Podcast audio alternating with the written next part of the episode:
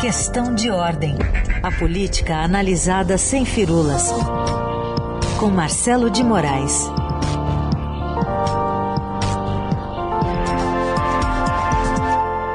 Tudo bem, Marcelo? Bom dia. Bom dia, Carol. Estava aqui em Brasília nessa expectativa para esse movimento dos servidores. A gente estava de olho aqui, a gente está entrando um pouquinho mais tarde, que estava até ouvindo essa entrevista importante do, do Rudinei Marques, que é o presidente do Fórum das Carreiras do Estado, porque Brasília está respirando esse ar de movimento sindical aqui que está tá forte nesse recesso parlamentar. É isso, e muita pressão e essa reclamação reiterada né, de falta de diálogo pelo Ministério da Economia, apesar do ministro Paulo Guedes ser contra, né? O presidente aqui agora está numa sinuca de bico para resolver.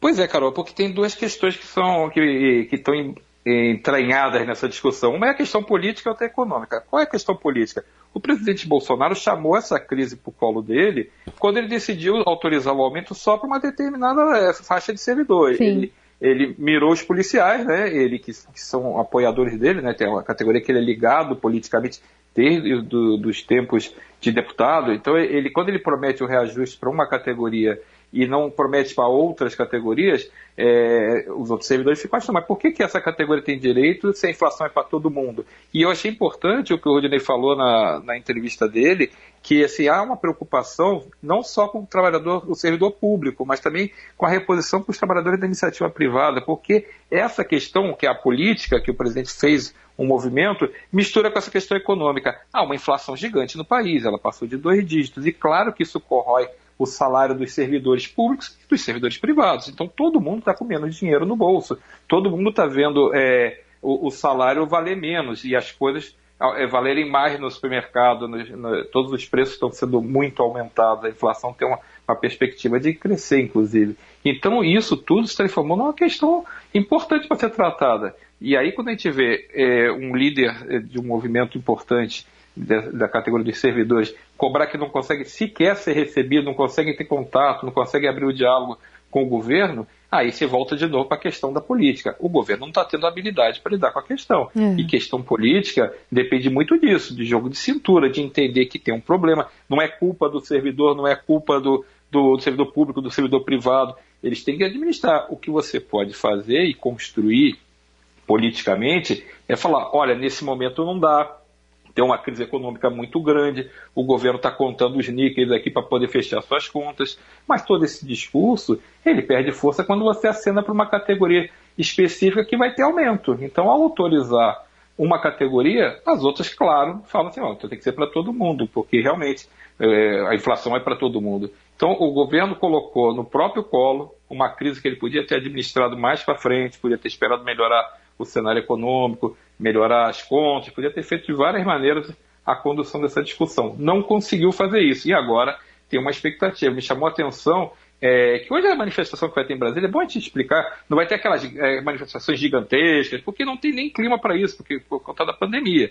Vai ter lá umas mil pessoas na frente ali do Ministério, que já faz um barulho é, importante. Mas só que esse grupo representa mais gente. Então, essa expectativa de ter um movimento nacional de paralisação a partir de fevereiro, né, discutir isso a partir de fevereiro, e isso sim pode ser o maior problema, porque você começa a ter é, esses, essas paralisações mais intensas em outras categorias também, outros movimentos podem aderir a, a isso também, ver aquela, aquele efeito dominó, hum. e outras categorias que já estão parando agora, que já ameaçam parar agora, fazer operações que a gente chama de operação tartaruga, né, faz, diminui a intensidade dos serviços em áreas muito estratégicas para o governo, a Receita, é, servidores né? do Alfândega, Banco Central, tudo isso tem muita importância.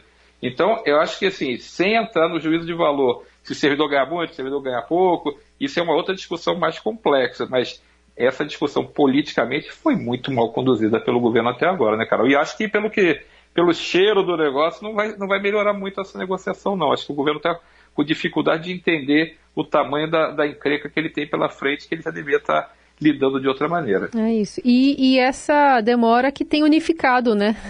Discursos é. e bandeiras, né? São outros, outros, outras associações, outros fóruns aí, né, dentro de servidores que estão acabando unificando uma pauta, fortalecendo essa, essa demanda de uma resposta aí pelo governo. Você sabe aquela história do cara que atravessa a rua para escorregar na casca de banana do outro lado, né, da calçada?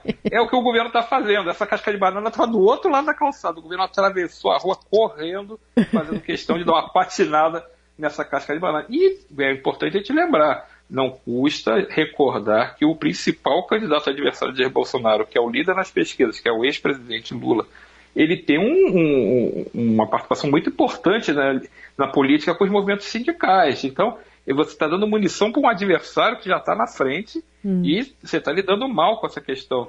Falta, inclusive, essa sensibilidade até do jogo político. Não estou nem mais falando do mérito, ou, esquece mérito. Sim. Se você fosse fazer política pura, o governo não está nem prestando atenção no que está acontecendo e está dando munição para um adversário muito importante que já está na frente das pesquisas. Então, eh, o presidente e seus principais auxiliares já deveriam ter entendido que tem que, no mínimo, parar, fazer uma freada de arrumação nessa discussão, medir direitinho qual é o cenário, entender se vale a pena dar algum aumento agora, porque se recuar do aumento dos policiais, ele também causa insatisfação nesse grupo.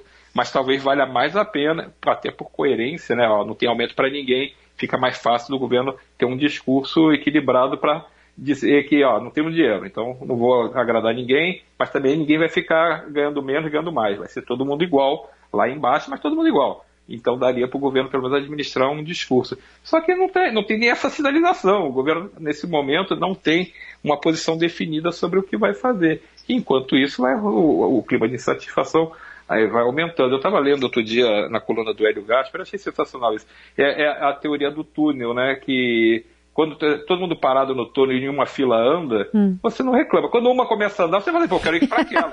Sensacional. E é, e é, isso. A, a, a fila andou para os policiais. Os outros do lado começam a ficar irritados. Você assim, por que só andou essa fila e não anda a minha também? É. Então, é, é essa, é, esse sentimento é um problema que o governo vai ter que administrar. E o governo já tem muito problema para administrar. Então, é, mostra que tem realmente uma dificuldade de, de, de, ter essa sensibilidade com os temas políticos que são mais delicados, coisas que podem ter repercussão negativa e que são importantes, uma discussão importante. Tem uma inflação de mais de 10%. Tem que entender que as pessoas vão reivindicar, porque ninguém vai querer ficar perdendo é, o seu poder aquisitivo à toa. As categorias, claro, vão reivindicar, cabe ao governo saber quanto que pode dar, se pode dar e como vai fazer isso.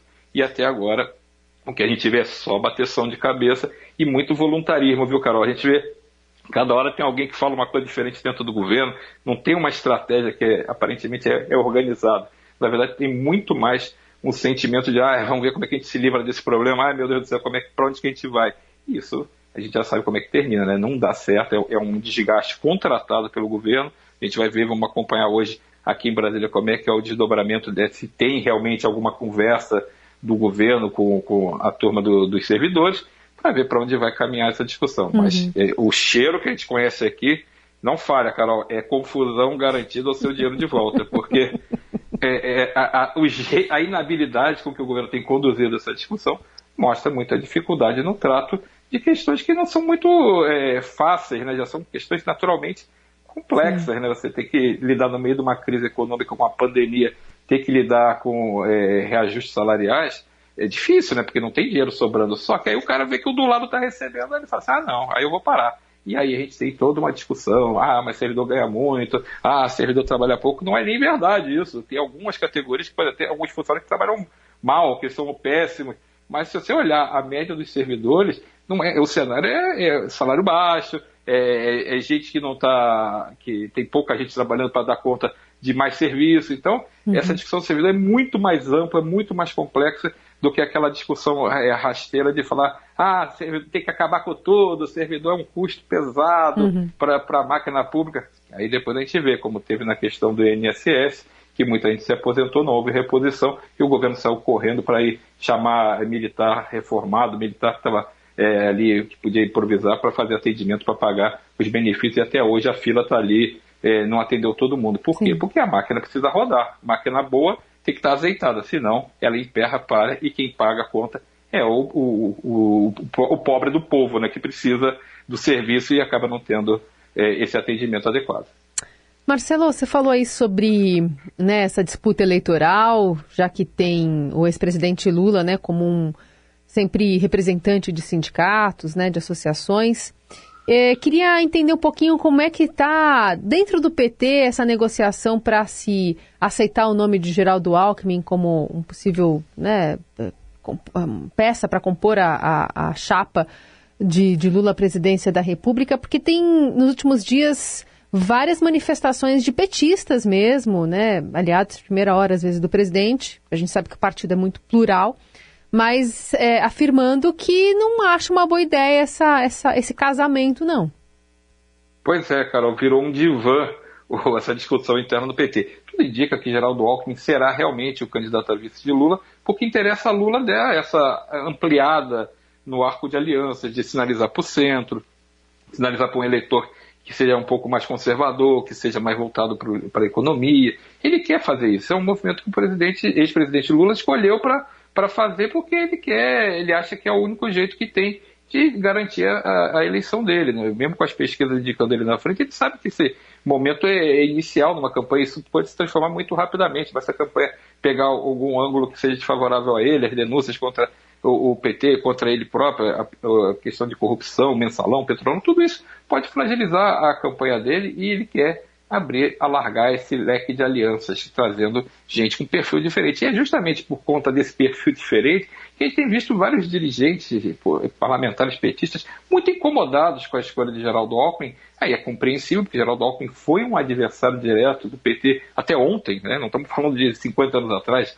É, Geraldo Alckmin fez críticas é, pesadíssimas contra Lula, contra o PT, em todas as últimas campanhas. Mas a, a, conciliação é isso, conciliação, e quando você quer fazer uma coisa mais plural, quando a gente fala em pacificar o país na política, é isso, é trazer diferentes tentar uma pauta comum para se organizar. Então, em, no sentido de buscar uma coisa que fuja dessa radicalização da política, o movimento é muito bem-vindo. Não se vai dar certo eleitoralmente é outra história. Só que muita gente do PT está desconfortável com essa aliança de dois de tão diferentes. E o, o ex-presidente do partido, Rui Falcão, foi a público falar que não acha que Lula não precisa de Geraldo Alckmin como muleta, né? essa muleta que significaria a entrada de Alckmin como vice. E outros eh, dirigentes, ex-dirigentes do partido, como o ex-ministro Luiz Marinho, também falou que Alckmin tinha que ser, eh, tinha que ser engolível para o pessoal do PT para poder ser o vice.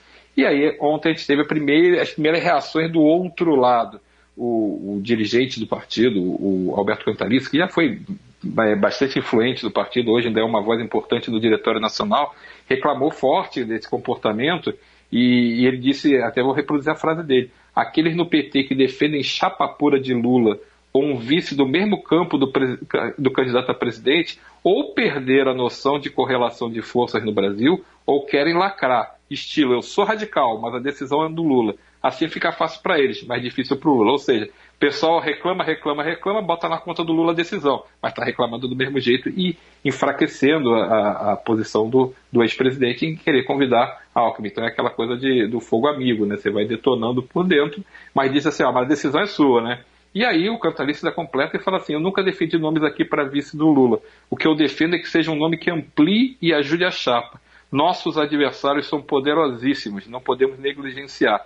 O voto progressista já está conosco. É possível propor uma pauta de reconstrução do país para além de nós. Então, ele, o que ele faz é mais ou menos esse discurso que o Lula tem feito. Não adianta você falar para os convertidos. Você precisa ampliar esse, essa conversa, esse, essa, essa aliança para outros grupos sob pena de não conseguir vencer a eleição. Então, o ex-presidente Lula tem essa posição, é, muita gente no partido está desconfortável, e isso cria um ruído muito grande dentro do, do, do PT, que é uma coisa que o PT está ganhando as pesquisas, ele está liderando as pesquisas, mas vou repetir, isso tudo é muito transitório. A gente já viu pesquisas dando gente na frente, já vi Rosiana Sarney um ano antes da eleição liderar as pesquisas, nem candidata conseguiu ser. Então, é, é, pesquisa é, é, é, aquilo, é a fotografia de um momento.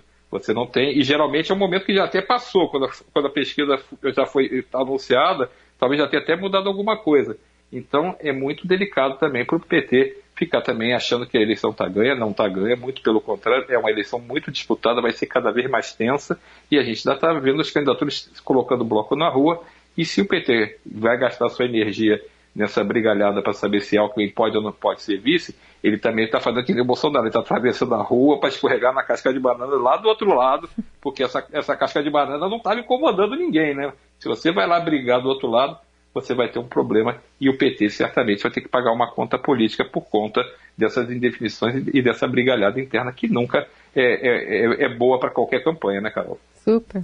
Muito bom. Esse é o, o, Marcelo de Moraes trazendo esse panorama aqui para a gente do que está pegando ainda nessa corrida eleitoral, que mal começou, né, nesse ano de 2022. Obrigada, viu, aí, Marcelo? Carol. Valeu, bom dia para você, bom dia para todo mundo, até quinta.